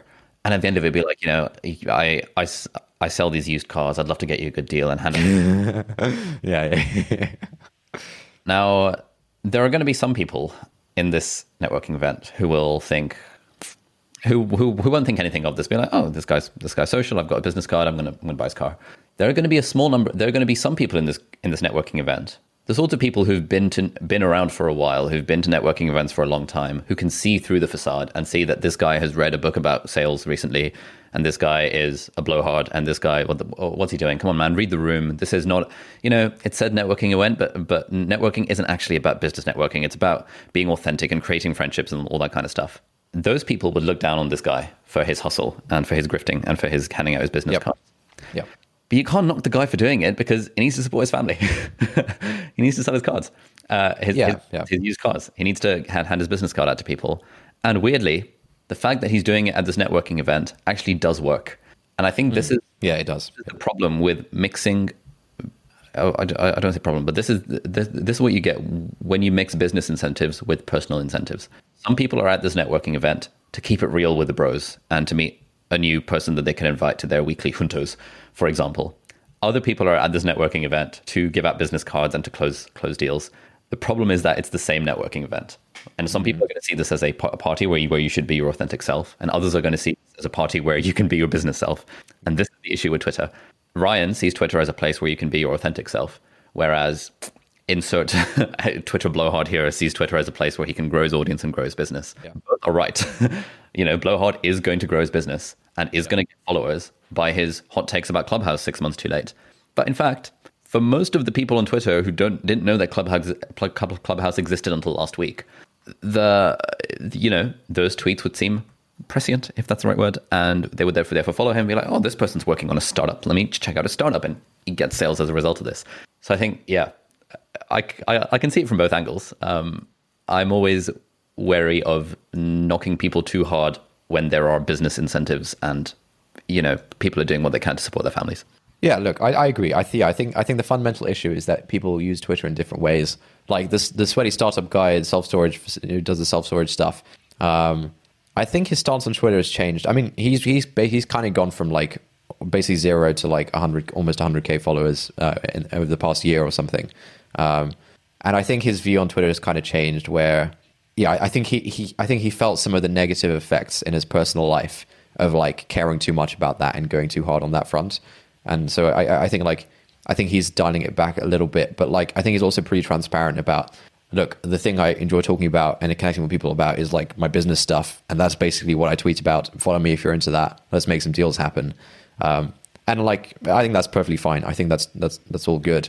Um, I think look, yeah, I, I think I'm I'm in agreement there. You know, if, I think there's a weird middle ground, though. I think there is a weird middle ground where, you know, suppose you're you're a sweaty startup guy, like you know, you've been doing the self storage stuff for a bit. This has been your this has been your hustle for like the past bunch of years, and then you discover Twitter, and it's like, oh, cool, I can like connect with these people, and like I can I can like you know share what I do on, on my hustle and connect with other people who might be interested in it, and you know collaborate uh, as business partners and stuff. I think that's very understandable. I think where it gets weird is when it's when it's kind of something in the middle, where, for example, Where someone doesn't have an established business already and their Twitter bio says tweeting about productivity and self improvement, and they've just started a YouTube channel with with five subscribers where they where they make videos about productivity and self improvement. Would that I be? think so. I, I I- I think that is maybe weirder territory because there is a sense of the, of there being a performance there. You know, uh, there, there's a sense of like, you know, performing as if uh, you know, you are this, you know, what uh, to use your example, like productivity guru or something. Um, you know, with with this with Sweaty Startup, there's there's there's no sense of performance. That this is like the thing he does, and he's recent he's now started talking online about it. And I think I think if if you don't have like in a you know, for example, like Sweaty Startup guy is I think forty mid thirties something like that. Like he ha- he has a thing that he does, and now he started talking online about it. I think there are lots of people who do not yet have a well defined thing that they do. They're still trying to figure it out, all of that kind of stuff. But when you look on Twitter, you see these people making, you know, these engagement bait threads. You you know, you see people like presenting themselves in a certain way, like, oh, I'm the productivity guy, or I'm the X guy, all this kind of stuff. When you look at that, I think, I think it's easy to get caught up in it and and really just kind of lo- lose any kind of authenticity. I, I don't think Sweaty Startup is being inauthentic, but if you're someone who's still trying to like, you know, figure out what you care about, you know, figure out, figure out what you're interested in, what you know, what you're passionate about, all, all that kind of stuff. I, I think there's a trap of sort of influencer theater where you feel like you have you have to do that rather than just keep it real, be authentic, and you know, see what happens along the way. Yes, um, it, but it come it comes down to that you know, used car salesman at the networking event. For the people who see through it and see that that, that is a performance, is automatically cringe. For the people who don't, it's like, oh, I'm getting a business card and, and, and this guy seemed cool. Mm-hmm. Equally, I think I, I think on Twitter, the amount of people who appreciate engagement bait is far far higher than the amount of people who see through engagement engagement bait as being performative, uh, you know, influencer theater for the sake of gaining followers. I think yeah, the the more you think about the meta game of socializing, the more you see that the emperor has no cl- has has no clothes. But in fact, the I don't know x thousand the x thousand followers that influencer theater guy will acquire by posting threads threads about productivity. Most of those people are one, are people who appreciate the thread, and so as yeah, as someone who's who who understands the meta game, it's just a different like obviously your response to it or one's response to, to to any any situation like that would be different. Then you know, it's like it's like when you're at university and you're a first year and everyone's like, okay, cool. Everyone's being allegedly their authentic self. By the time you get to third, fourth, fifth, and sixth year, and you see how the first years are, are interacting, you can see you you understand the meta game, and you see that there is a large amount of performing going on. But when you're a first year, you're just like, oh, that person seemed cool. I want to take the number because I would really want to make friends. And I've heard that, you know, if you give out your number to people, then people you're more likely to be friends and you should add everyone on Facebook immediately and Instagram, be like, you know, what's your Instagram and invite them to events. And whereas by the time you get to final year, you're like, oh God, allow that. You know, just be, you know, just keep it real, man. I think it's just, it's a, a big part of it is just, you know, this Ryan from Twitter has been on Twitter for 10 years. He's been on Clubhouse from day one. He's, you know, he's, he's more than welcome to pass judgment on the first years, but you can't knock the first years for doing first year stuff. Hmm. That sounds like a fair point. Let me think about that.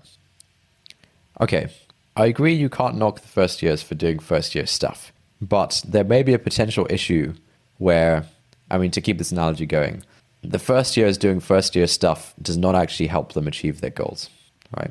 So, so, so uh, Ryan uh, wrote another thing about Clubhouse. This was like a while ago, last year, like very, very early on last year. Um, Ryan's been a big. I'll just read out the post. He says, uh, "I've been talk on the phone first for the last three years, so he's a big fan of just like calling people up talking on the phone rather than texting, blah blah blah." Um, and he's written some stuff about that. And one of the points, the one of the things that he thinks is very interesting about talking on the phone, about like actually talking like on Clubhouse, like a, a conversation rather than tweeting and texting and things, uh, is that in in live dialogue there's a very different bar. Uh, he said, and yeah, I think this this is referring to Clubhouse. He tweeted at some point last year. Funny to feel uh, think boys are at. He coined the term think boy. it's it's so good. this is like this is now a, a general term yeah, oh, in, the, in, in, the Twitter sphere because Ryan coined. Yeah, it's really good. Um, he, he says, funny to feel Think Boys exposing themselves after the first five minutes of discussion. Bulleted facts, Uncle Pete statements, no brainer observations, fake biz inspo don't hold up for long in live dialogue. Um, that, that's tweeted. Uh, and in this blog post, whatever, It's actually just like a Dropbox paper article. uh, it's, it's, not even not even like on a on Medium or a blog or anything. you love, I love it, man. I love it. Uh, he's, he's, really keeping it real. he really, truly is he's, keeping he's it real. Formatively keeping it real. it's more effort to write an article on Dropbox paper than it is to just write it on your Medium blog on, on Medium. I, I, I, don't think so. I don't, I don't think he's actually just being performative. Um, anyway, he, say, he says, he says, look, you know about someone, you follow them on Twitter, you watch their videos, you build this idea about them, then you see them speak. A thrill of excitement comes as you are now meeting them. They open their mouth, and you can't and you can't just wait for them to spit those same thoughts in person. Yet, as you hear them, you realize it's different. They are not the same as their online persona. That's a regular occurrence in Clubhouse. Why? Because talking and having to do so within an active conversation for 15 to 60 minutes is far different than editing videos, tweeting 178 characters, or being on a scripted podcast. It rivals truly meeting someone and perhaps even more pure, given that you can't be distracted by body language, aesthetics, and hundreds of other signals. It's not Clubhouse specific, it's the medium. It would be the same at the beer garden. Um, very quickly, you get a fuller picture of who they are. Can they actually listen? How high is their EQ, emotional quotient, if you're into that kind of thing? Some people say this. Uh, can they speak to a, sub- to a subject with depth that they so often tweet about? Uh, are they actually wildly funny? Do they ask thoughtful questions? Do they keep the beach ball going, etc.? Some folks certainly treat other social apps as a means to build a reputation and yield influence through distinctive tactics. That narrow and well honed pattern has the potential to get disrupted when you find yourself surrounded by actual voices, jokes, and questions. Um, he has a subheading that says Talking Transforms. That's why you call your mum, go to lunch with friends, tap house party notifications, and open FaceTime. That's why we're all using Zoom, Slack calls, Internet Town, Upstream, Tandem, and Icebreaker for a mix of personal and professional uses. These are all like talking apps. Um, basically, talking is actual social. Tweets and stories are just surface area meant to be talked about. How do you use Clubhouse? You open your mouth and your ears. That's it. You're off and running and immediately are doing the most important thing talking. It makes doing the most difficult thing very easy. Not every interaction in our day has to be synchronous, but if social distancing and quarantine have shown us one thing, is that you can't get by as an internet citizen, family member, or friend uh, with endless swiping, scrolling, and tapping on feeds. Uh, you don't truly feel fulfilled so- emotionally, socially, or mentally without conversation. You need to actively engage and earn the opportunity to get to random topics, nuance, stories, jokes, and depth through dialogue. Why are folks listening and talking for hours after night? Uh, hours night after night on Clubhouse because it's inherently healthy and normal. You don't get the same social media hangover and thoughts of regret you get by tapping passively on Instagram stories or TikToks or tweets for hours. I think that's a really good point. Um, like last last year when I was sort of using Clubhouse for a bit, I, I used it on and off for a couple of weeks in like July or something. Um, it really was quite magical. Like I'd, I'd like stay up past my bedtime for like two three hours just like listening to people talk. Uh, you know, I'd occasionally join the discussion it's so true that you don't have the same social media hangover after doing that compared to scrolling through Twitter for an hour, Instagram stories, whatever. Like it, it is fundamentally a different thing. Um, right, another another tweet uh, of of his, which is embedded in the post. You can hot take Dropbox uh, not Dropbox paper. Yeah, man. uh, hot take: the majority of people have been lazy with personal communication and friendships. Uh, if it took the quarantine to realize that actually talking to each other and not glancing at a feed or stories was the lifeblood for trust, context, and genuine connection. Uh, uh, right, there's another subheading. Why can't we just talk? Uh, this is a tweet of his from 2019. He says, It's really this magical moment of time 3, 10, 40, whatever. So refreshing and pure. When it's done, it just feels clean and refreshing. If you said, I'm tripling the rate of your talking on the phone, I'd be up for it. And you know, there's this thing about like, oh, kids don't like talking on the phone these days. And he says in response to that, I actually think it's that people know hear know hearing each other's voice is essential and or fun. How you get to that point isn't. Uh, there's like a lot of social and logistical friction in getting to that point of hearing someone's voice and talking to them. Like it sometimes feel, feels awkward to like phone someone, right? It's it's like it's not a very standard thing to do nowadays. He says today's phone call is a terrible packaging and delivery of something great. Uh, he says, good old phone app, FaceTime, Zoom, and Slack calls were all around pre Clubhouse and pre COVID. So why weren't people talking through talking through on those at a high rate before? Why are they now flocking to use these every day and night? Um, getting to talking was actually tough, both from a cultural norms perspective and a practical UX level. UX meaning like user experience of using a product. Uh, who wants to cold call their friends? Never mind their acquaintances. Who wanted or even thought to schedule regu- regular catch ups? You couldn't actually tap your thumbs to start hearing someone's voice who actually wanted to be on video for each FaceTime or house party push notification. Why can't we just talk? Who is going to go through the thumb tapping and mental effort to mix and match different pockets of groups to get overlapping friends on the same text thread to then group FaceTime audio with no agenda? Like there's a lot of friction to just arranging an impromptu voice hangout with people. Um, who is going to regularly slide into DMs of modern friends on Twitter and ask to hop on the phone call, get their number, and set up a time without a ca- and set up the time with a calendar invite? Again, lots of friction. Um, a non-starter if the ask for conversation wasn't around a meaningful topic or an explicit request of their time. You know, like a ton of friction, a ton of like weird social baggage around like, you know, DMing someone to say, hey, let's, you know, let's just like chat for a bit. I haven't got any agenda or topic. I just want to chat. we can put it in the calendar if you want. Yeah, it's, it's such a weird thing to do. Uh, have I told you about how, how I did this a few weeks ago? Well, you have your like friends can just book a, book on your calendar. Yeah, I've, I've, I've got that. But um, there was this guy who I, uh, this other YouTuber that I wanted to be friends with, and I saw that he follows me on Twitter. So I DM'd him, like, hey, this is going to sound weird, but I think we've got a lot in common. We should be friends. And he replied, I, I felt so scared about doing that. And he replied, oh, really? being like, my thoughts exactly. And then I, and I said, fancy a phone call sometime soon. and then gave him a calendar link and he was like, wow, that's so organized. Sure. Let's, we're chatting at 7 p.m. today. And, and it was oh, good. Nice. Uh, even like, like last week, I got, I got another message from someone who I follow on Instagram who's also a YouTuber. And she said, Hey, Ali, I, I, realized, I didn't realize you were following me on, me on Instagram. Um, just wanted to say hi. Love your content. And I just said, Hey, we should be friends. I, I, I don't think I said we should be friends, but I, I, I said something like, "Hey, would love to have a chat on the phone sometime. yeah. If you're up for it, are you free at any of these times? Calendly link." And we chatted yesterday, and just she's in America. He's a YouTuber. Um, used to be a software engineer, and we just kind of had a chat about general stuff. It was great. so I want to. I, I definitely want, want to do this. Hey, should we just talk on the phone? Yeah, yeah. I think. I think right now, I actually prefer Mm, I, I'm I'm not sure how I feel about audio only versus audio video. Really, because there is something I think. I feel like for a first meeting, it, it is nice to see what someone looks like, and you know, just yeah, yeah, yeah. sitting on a Zoom call. But for subsequent meetings, audio only, I think, is much more. I don't know. Like I can, I can, I can walk around the house. I can like go for a walk. I can, I can do whatever. Audio only. Once I don't need to see the face anymore.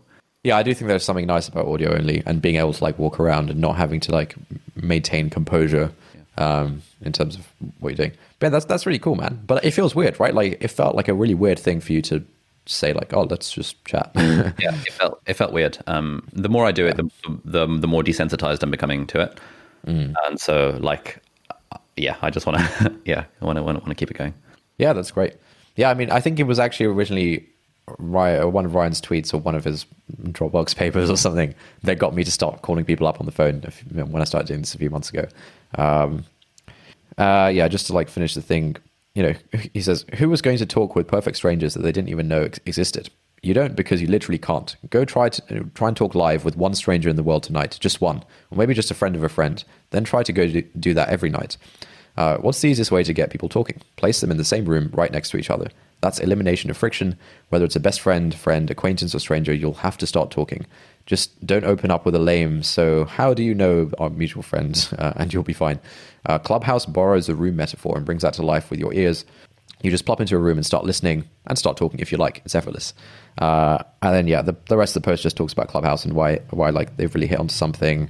Um, Ryan also has this concept of uh, modern friends, uh, another sort of terminology that it hasn't really made into the Twitter mainstream like Think Boys. Um, but he says modern friends are simply relationships that primarily originate and develop through digital channels. It's like you know f- friends who are very much real life friends that you make on Twitter or you know on, on whatever. Uh, I think that's a useful concept. The best way to know if you would get get along with someone question mark talk to them or listen to them for an hour. It will be quite apparent where you now fall on the how much do I appreciate their vibe spectrum. If it took many months of looking at someone's sparse tweets to understand if you would want to grab a beer, coffee, or a phone call with them, it takes about a week of passive listening plus talking to get the same confidence. Um, uh, bunch more stuff about Clubhouse. Ah, and then, yeah, this is another interesting thing. He says the actual amount of two way discussion that follows relative to the initial velocity and strength of hot takes, signaling, and online spats is stra- staggeringly low. Take a second to reflect on the last week of fights, takedowns, and feuds you have witnessed on your timeline. Now imagine being able to ask each main contributor if they would like to actually talk about said points of debate. Tolerance for those all too convenient fingers on keyboard takes and virtue signaling has fallen to an all time low. Now that I've experienced Clubhouse and small group voice chats, each time I see one of these debates kicking off, I think if you really cared about this for yourself and others, you'd talk this through. Sure, we'll, be- we'll become a small audience, but I want to hear you get to nuance and depth on the subject. Stop polluting our timeline with surface level emotional takes.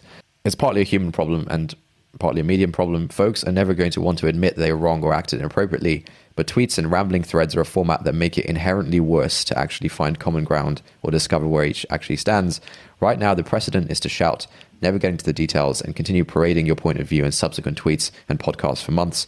You're never forced to meet your mental master. The clubhouse format of active dialogue is quite clarifying. It forces you to be human, and if you truly care about maintaining a reputation, you will have to handle a conversation there quite differently. If the point of conflict is centered around a different life, business, or social perspective, uh, I actually think one stands to win or lose a lot more credibility slash karma slash, reputation for how they handle the discussion as opposed to the merits of the original point. There's no hiding, and you've got a lot to lose if you can't be civil and respectful. Um, yeah, the post goes into uh, a lot more stuff. Um, but yeah, I, I do think like I, I, think I've mentioned this before. Like the format of chatting on the podcast, I think it, it just like forces you to like have a have a productive conversation. Like, yeah, I think I think it's it's like it's it's a good like I think live dialogue a is just like very good because you have to like look at the other you know sort of face the other person as a human being rather than as a as an anime avatar on Twitter.com. um, but yeah, I think like the format of like live discussion is yeah, it really is the it is the way to do it. Yeah. On that note, I was thinking that I feel like this this thing of having no agenda is is actually very very valuable. And one of one of the sticking point well, one of the sticking points with me or the non-sticking points with me for this podcast was the need to come up with a topic every week. But I think since we've become okay with the, you know what, we'll just talk about whatever. We don't need a topic for the week. I think I think like having topic free episodes is also valuable um, slash useful slash the way that we're approaching this is more about at least for me that oh, it's just nice to have a chat and if people want they can listen in. And so i think the the emphasis that we had in the past about oh this week's topic has to be good was probably i mean it was it was fine at the time but i think we've now evolved kind of away from that yeah, I think I think early on we used to get a little bit anxious or nervous if we didn't have a concrete topic because then it's like, oh, what are we going to talk about? But I think there's always stuff to talk about. Like stuff just comes up. Like today we were sort of planning to do this righteous mind yeah. thing, but end up not doing it. Right? Um, yeah, but look, just to go back to the to the grifting thing, I feel like I I do want to take a position on this rather than just yeah, we've we've sort of talked about it in a very in a very uh, hedged is the wrong word, but very inconclusive way. Okay, I think if your intention is to use Twitter or you know replace Twitter with any social media. If your intention is to use this thing as a business tool, it's a great business tool. Go for it. You know, you know, uh, like definitely can't fault you for that. You'll have a ton of fun. You'll you know probably make a bunch of money and stuff. Good for you. I think a lot of people are are playing the role of the Twitter businessman when their intention isn't really to use it as a business thing because they don't they because a they don't yet have like a business that they can you know start doing on Twitter, and b I think I think what a lot of people want is actually the genuine connection. People want the genuine connection. People want to be able to keep it real. People want to be able to connect with others and really truly make friends. You know, if you can if you can sort of monetize some stuff along the way, that's all well and good. But the thing is, I think I think that like the look just just by making friends with people there's a lot of like monetary benefits that will come out of that in an unexpected way. Like ryan for example you know has less than 8000 twitter followers. Um, but you know he i think he you know, he's, he's made a lot of sort of deep connections and genuine friendships with people and built like a very strong and well-known reputation for himself within within the tech community where like for example a year ago or whatever when he decided to quit his job and start his startup, he had absolutely no problems raising funding because a bunch of you know rich investors had been following him for like years and knew that this guy was really smart, really thoughtful, really legit, keeps it real, you know, all the kind of stuff you'd want in a business partner. And so, like, honestly, I think if you're someone who doesn't have, if you're not, if you're not like sweaty startup where you you have this established thing and you can very very legibly say that you know I have this thing, I want to like I want to push it forwards and I'm using Twitter in order to do that. If you don't have that thing, I think you're probably doing more harm than good by play acting in that way because I think more harm than good. sorry. More harm than good. I'm not sure. I, I agree. What do you What do you mean by that? Um, okay, look, it's hard to. s- uh, yeah, well, I, I guess that's a hard. And to be clear, by by play acting on Twitter, you mean sort of being a think boy. Yes, Okay. I th- I think like what what Be, be, being a think boy does work. Uh, okay, so does work for what? okay, look, this is in my uh, role as the head instructor for the part-time YouTuber Academy. I run into this question quite a lot. The question of what the hell do I make videos about, and do I need a niche? Do I need an angle? Do I need, do I want to be the Notion guy? Do I want to be the SEO girl? Do I want to be like whatever?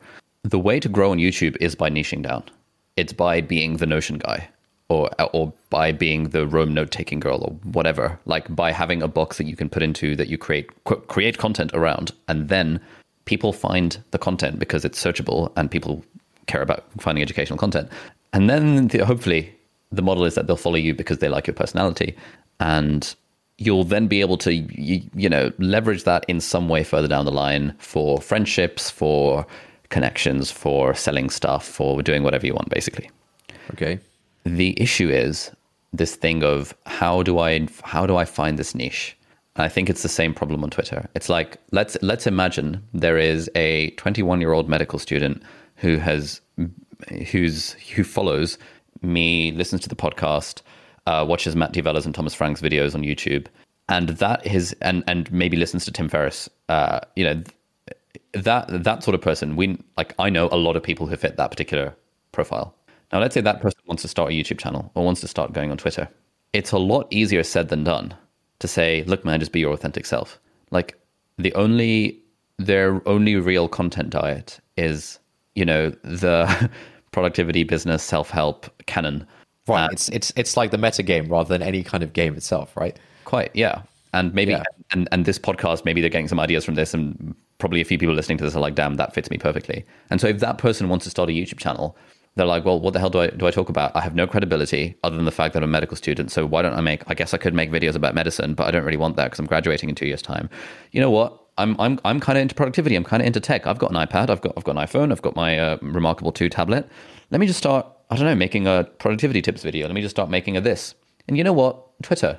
Twitter seems good. The sorts of people I follow on Twitter are like, you know, the, the James Clears and the Julian Shapiros, and oh, these people are tweeting threads with insights. Why don't I start doing the same?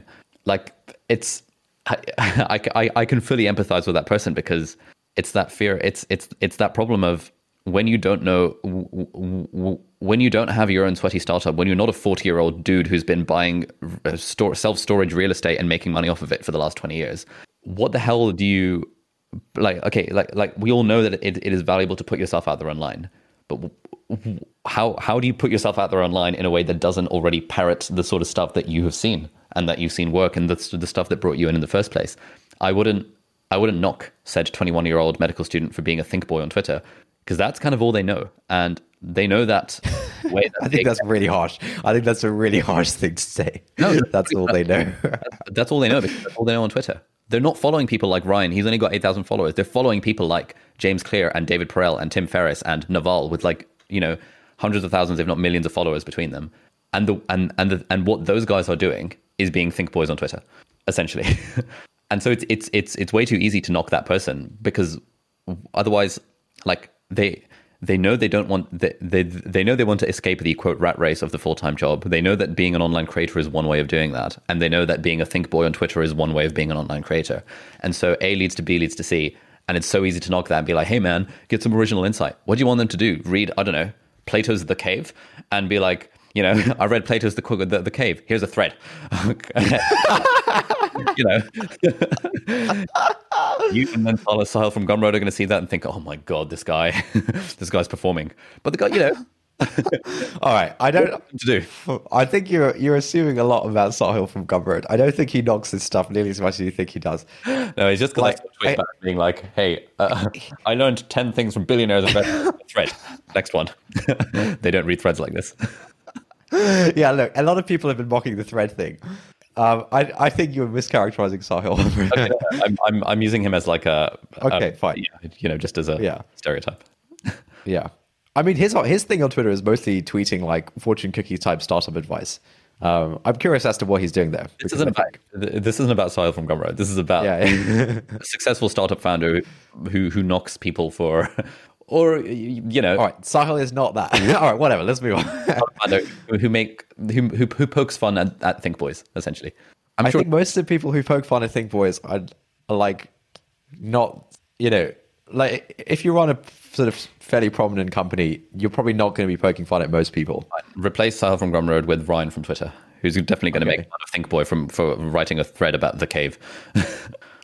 Okay, look, the issue. Wait, do, do you actually have a hard stop at one? um, e- But just what is it? Just move it. We're not at the bottom of this, and I think I think this is really important. I, ca- I, I can do move I your meeting. 15 minutes. I'll, I'll message her and say, hey, let's do this mock interview 15 minutes later. Okay.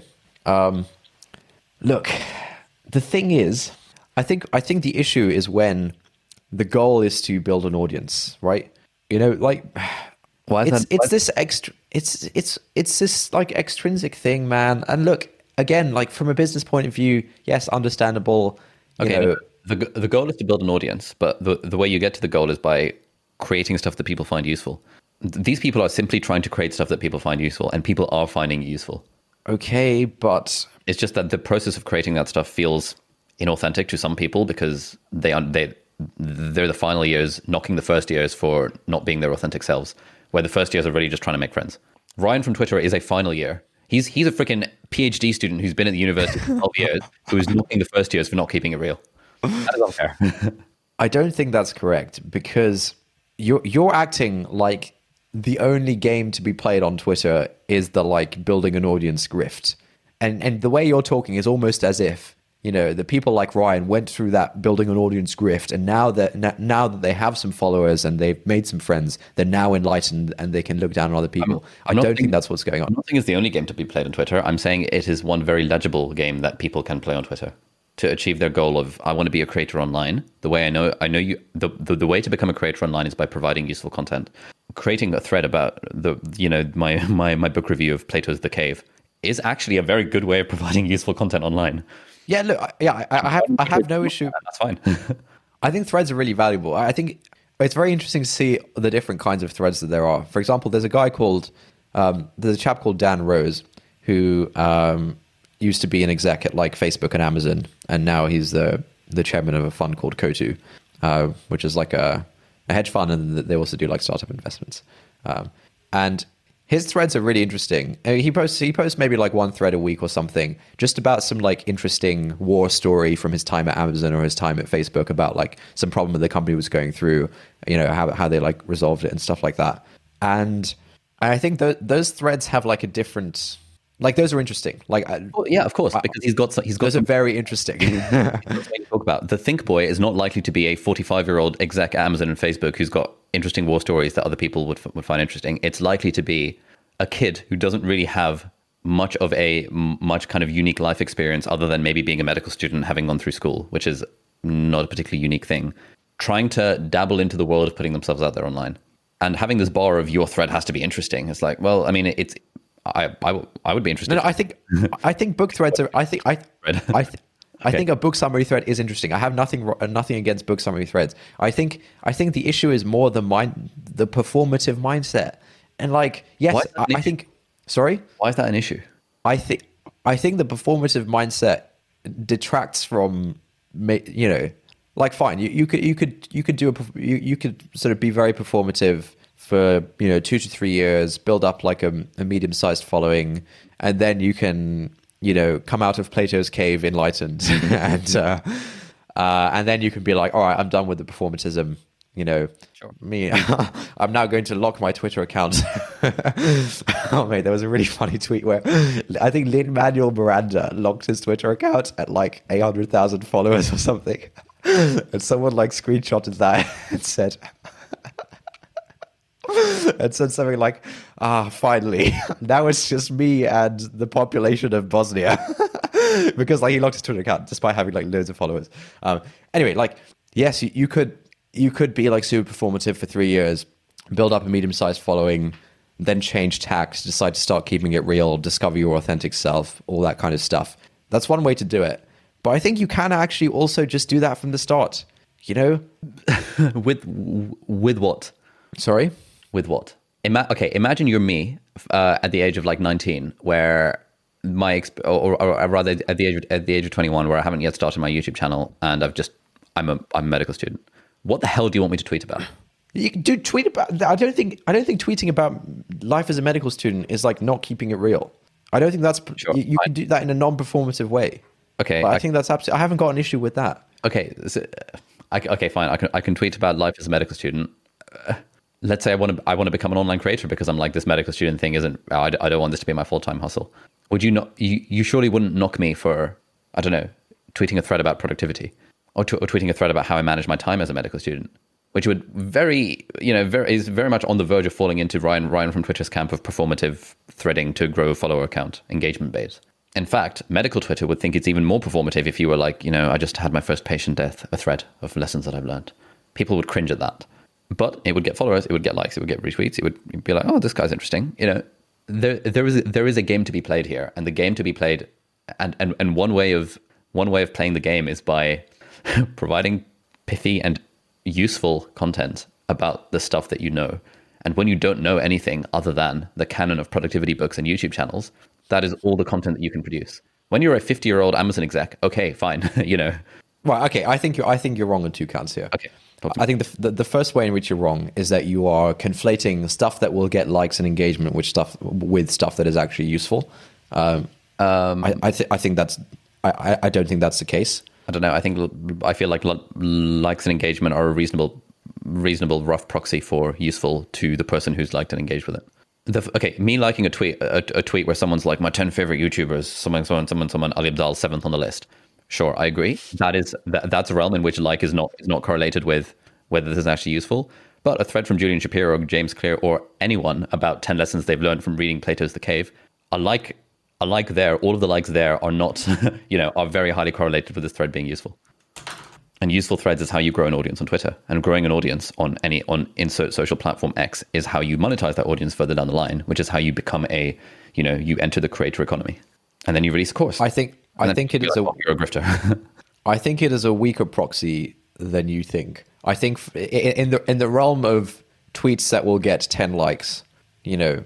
Uh, all right, let, let's say something more interesting. In the realm of tweets that will get good engagement, there are there are ones that are more genuinely useful, and that there and there are ones that are less genuinely useful. And I think I think the it's it, look, what you were saying amounts to saying like, oh yeah, I think Buzz, I think BuzzFeed listicles, you know, are are equally as meaningful as you know, s- you know, what would be the opposite? I don't know, some like long long form piece in the New Yorker. I think I think well, BuzzFeed listicles get more likes and shares on Facebook, and so that's like that's a good proxy for like usefulness or meaningfulness compared to this long form piece in the New Yorker, right? I, I think that's just nonsense. Do you agree with that? Um, okay, no, I disagree with that. What? I think it depends. On, it depends on your definition of useful. More people are reading the BuzzFeed listicle. It's more accessible to a, a, a mass audience. The New York Times has a has a paywall behind it. Um, it's got it's like some long ass ten thousand word essay that a handful of people are going to read. I think I, I, think Right. make a Are you- are you- that that No, that no, BuzzFeed no, you can't. Is, is more useful than a ten thousand piece word piece in the New Yorker that fewer people are going to read. Sure, maybe it's not contributing to the meta discourse, but like, what's what's your what's your marker for utility here? Right. I think I think my market for utility is certainly not it's certainly not likes and retweets, and I, I think I think it is broadly accepted that uh, the sort of like and retweet game and like a, you know a, a game of grabbing people's attention uh, does okay. definitely lead to local minimas Yeah. where yes you can you can have a ton of stuff you you can garner a lot of attention for something that is not useful that does not contribute positive, positively to you know people's lives it, it, it's a it, it's a very common failure mode of social media for that to happen and so for you, for you to say that just because it has likes it's good Let's move away from individual tweets and let's move towards follow follow. Okay. Uh, Do, uh, would, uh, okay, do you accept that people follow Twitter accounts whose tweets they find interesting, insightful, or useful, or entertaining? yeah sure Do you accept that follower account is therefore a valid, a, a somewhat reasonable proxy for how useful people think this Twitter account is? ah dude i think it's just a lot more complicated than that Okay, I, I agree, which is why I'm saying, do you accept that it's a rough proxy? Like James Clear's Twitter account with a million followers is, you know, in some more useful than someone else's Twitter account with 100 followers. Yeah, I think I think that's that's obviously a very extreme example. I think most of James Clear's followers came after he became prominent for his book. I, mean, he has like a he had like a long time blog newsletter before that. Writing about habits for like a decade. Yeah, yeah, exactly. Sure. But like, I don't think his million followers represents like okay. For to use Ryan as an example, Ryan has eight thousand followers, and I think the the genuine human connection per follower is obviously much higher, and probably even like the the the, the total human connection from someone like Ryan with his eight thousand followers. I think dwarfs people with hundreds of thousands of followers. Sure, that's fine. I mean, that, that, that's a, a conversation of depth versus breadth. Ryan goes deep with a small a smaller number of people. That depth is significantly greater than the sort of surface level that someone tweeting fortune cookies is likely to have with a, a bigger swath of people. I think we're agreed on that one. Yeah. How do we get onto this? I think you said something around. Uh, okay, Engagement my my point. i- Okay, uh, I, I I feel I feel like I don't understand what what you're actually saying. What I'm saying is that you can't knock people for playing the game when they don't have anything quote interesting to talk about. Okay, yeah, yeah, that was okay. So the, the first thing I disagree with you on was that you said like likes equals usefulness, and I don't. Yeah, we, we just talked about that. I'm, I'm saying too. You're saying likes is a good proxy, and I, I, I, I think that is like I think it's not a good proxy as like any you know. I mean, look at anything that's ever that's been said about like you know the attention economy on social media. Like I, I think everyone agrees that likes is it's not a great proxy for usefulness. Um, at, le- at least not you know not when it's so easy to like click like on a feed. my you know my my broader point is not about likes being a proxy for usefulness. It's about you can't knock people for Okay, yeah, yeah, yeah. tweeting uh, stuff that you think is not interesting when they don't have anything quote interesting to talk about. Here's the thing. I think I think that is I think that's really problematic. I think that is like that is like so demeaning. Like j- just because someone's like 21 rather than 50 doesn't mean they haven't got anything meaningful or interesting that's sort of authentic and real and personal to tweet or talk about. That's just not the case in the slightest. Yes, fine. It, it, it, it, it's probably not business experience on the same level as Dan Rose, who, who's been an exec at sort of big tech companies for 20 years. They won't be tweeting about that. I guarantee it. Crucially, this per- okay, fine. This person again, we're, we're we're talking about two different use cases of social media. This person is not in the room to have an authentic connection and make friends and stuff. This person is in the room because they're like, I want to be a full time, I want to be a creator, and I want to, I want to, I want to make money in the creator economy. And the way I do that is by creating pithy threads about insights that I've read read from books. That's different to Amazon executive making pith- pithy threads about insights from his 50 years at Amazon. It is like a different ballgame there. But but both are both are ultimately creating No, no, I, useful. I, I, no, no, I, I, I agree. It's a different ball game.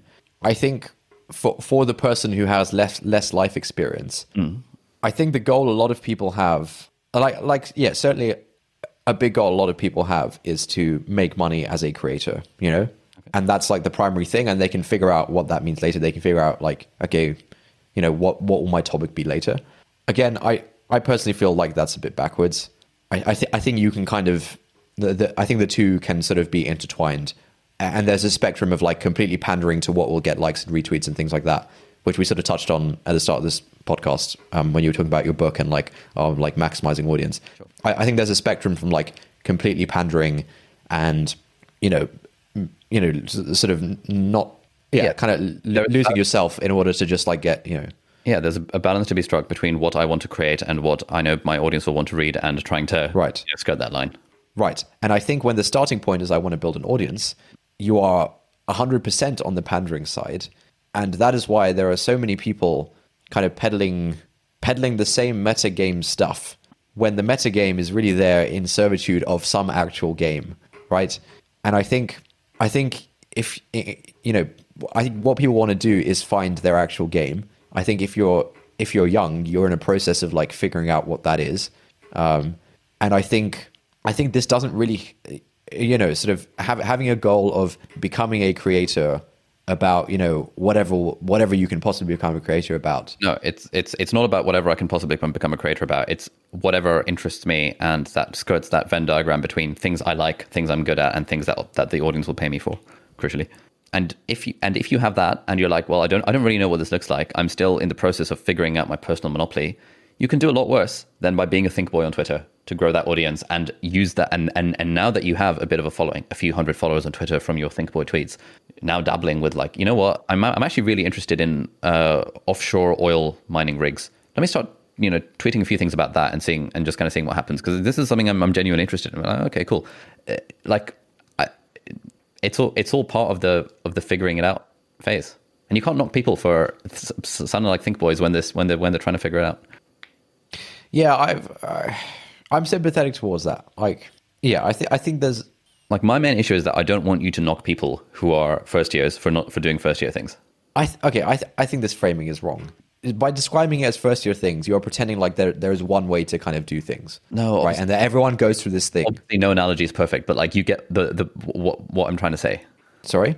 Obviously, no analogy is perfect, but you get what I mean by first year things. In people who are figuring it out, where someone more who's more experienced with the metagame thinks, oh, performative threading, performative think boyness.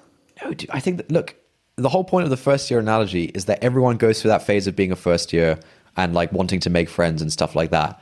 And everyone, you know, does that in broadly the same way. My whole point here is that that you know that even if your goal is to be like a you know become a full time creator or, or whatever, you know, make money from an audience and stuff like that.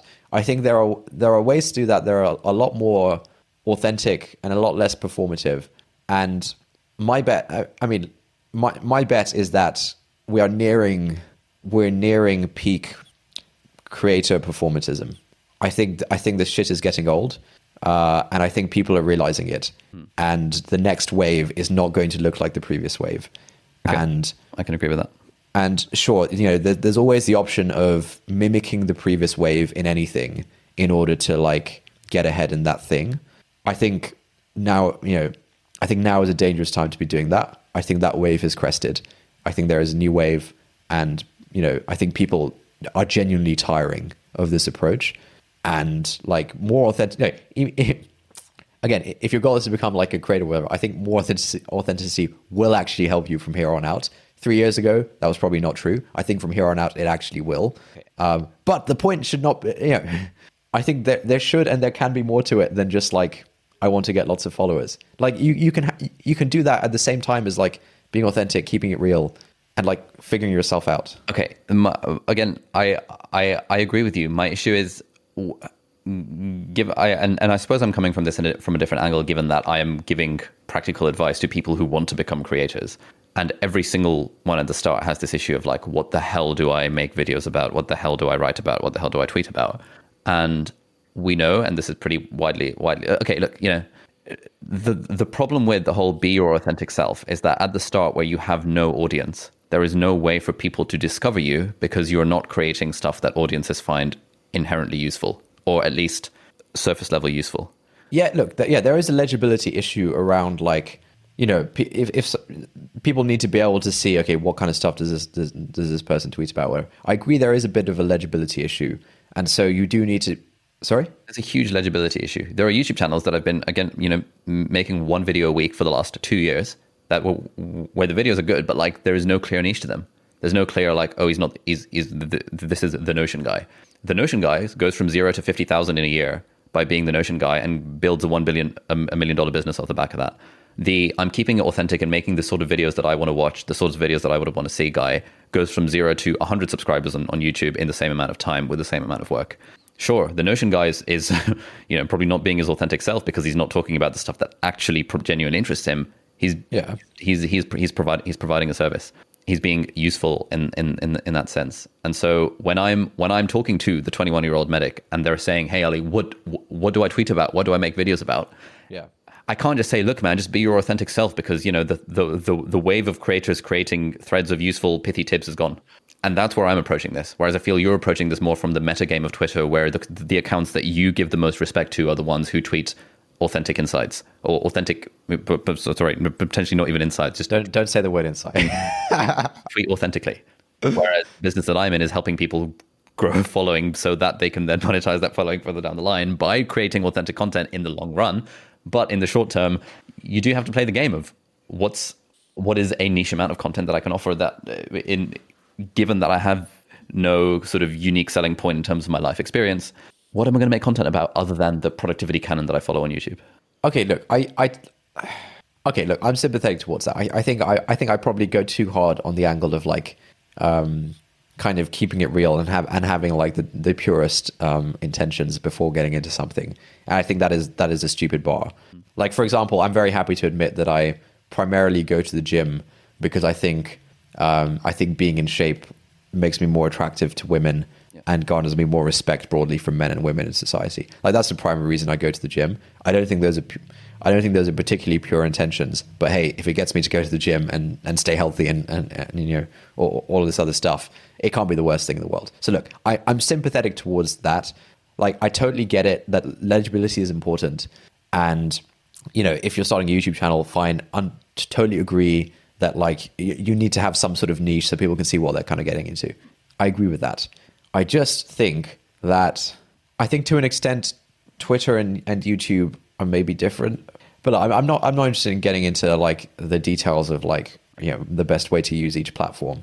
Okay, look, I, I agree with what you're saying. I guess I guess my point is mm-hmm.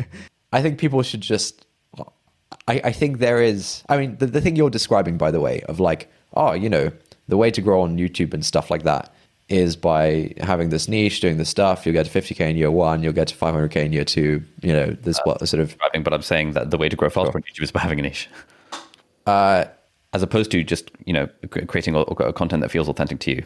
uh, that doesn't necessarily have a utility or a clear legible Yeah, utility. The, look, the thing is, you're you're kind. I think you can. I think you can have authentic stuff that has utility. Oh, 100%, and yeah. that is legible. That's that's literally the aim. The aim is to how can you you know given that we're all setting the same sunlight, how can you sh- how can you be the lens to shape that sunlight in a way that feels authentic to you that you know showcases your personality that sort of shows your weird quirks on camera.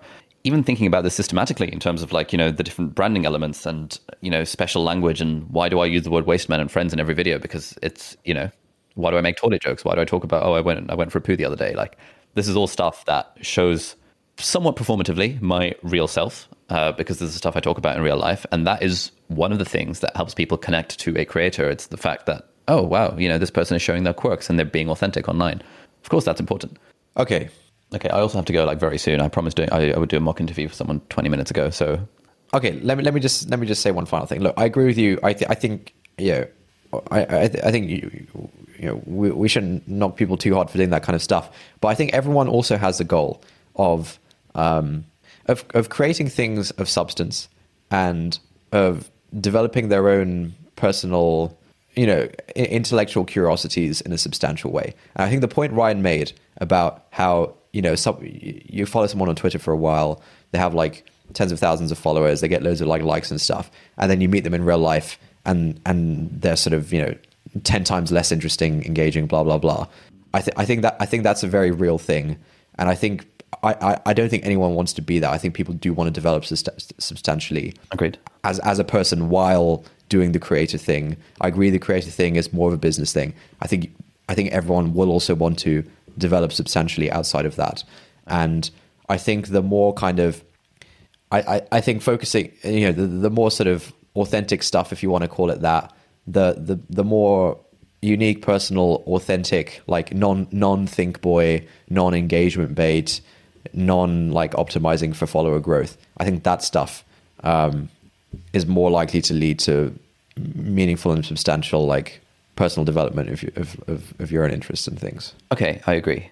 So it's uh, it's it sounds like I think I think the crucial bit was that that's more likely to lead to personal development of your own interests, whereas Think Boy and Engagement Bait is still, and maybe this wave will change, but it's still more likely to lead to more rapid follower growth. yeah of course of course So if you're in the, if you're in the if you're in the business initially of being a creator so that you can you know pay some of the bills, I I wouldn't knock anyone for doing Think Boy Engagement Bait. But yeah, I agree. you know, this is partly why I am now. Uh, you know, I think well, one thing you used to rail, rail against me for is the fact that I don't read widely outside of the productivity canon or the business book canon.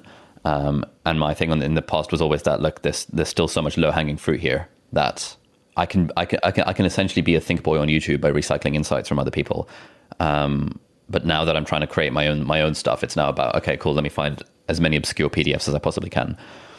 Um, and so my point is that yeah, being a think boy is fine if depending on what what your goals are. But of course, you know, reading outside of your subject and being a bit more well rounded and developing intellectual curiosity is likely to lead to better personal development and likely more authentic connections with people. Just it's it's it's it's more about the personal and less about the business in that sense.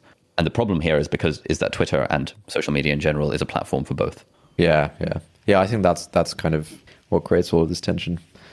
Ah, all right, that was a long ass episode. let's let's read a review and uh, what a day. Yeah.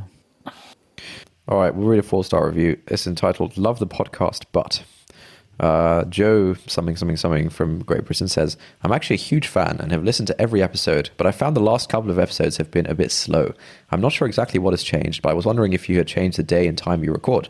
For example, I am least inclined to overthink and talk with my friends on a Sunday evening, and maybe subconsciously, this, subconsciously, um, this is what's going on. Uh, yeah, not uh, not sure what's going on there. Maybe the last few episodes have been a bit slow." Yeah, I feel like we haven't, we haven't had. Um, I I feel like for the last few episodes we haven't had substantial, clear topics to talk about, and possibly. so you, when we're thinking out loud, stuff is likely going to feel slower than when we have stuff I, prepared. no, no, I, th- I, I interpret slow as meaning like low energy or like we're less engaged or something like that.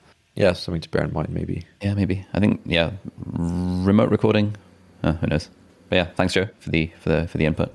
Cool. All right. Um, that's it for this week. Thanks a lot for listening. Look forward to seeing all your Twitter threads and uh, see you next week. Bye bye.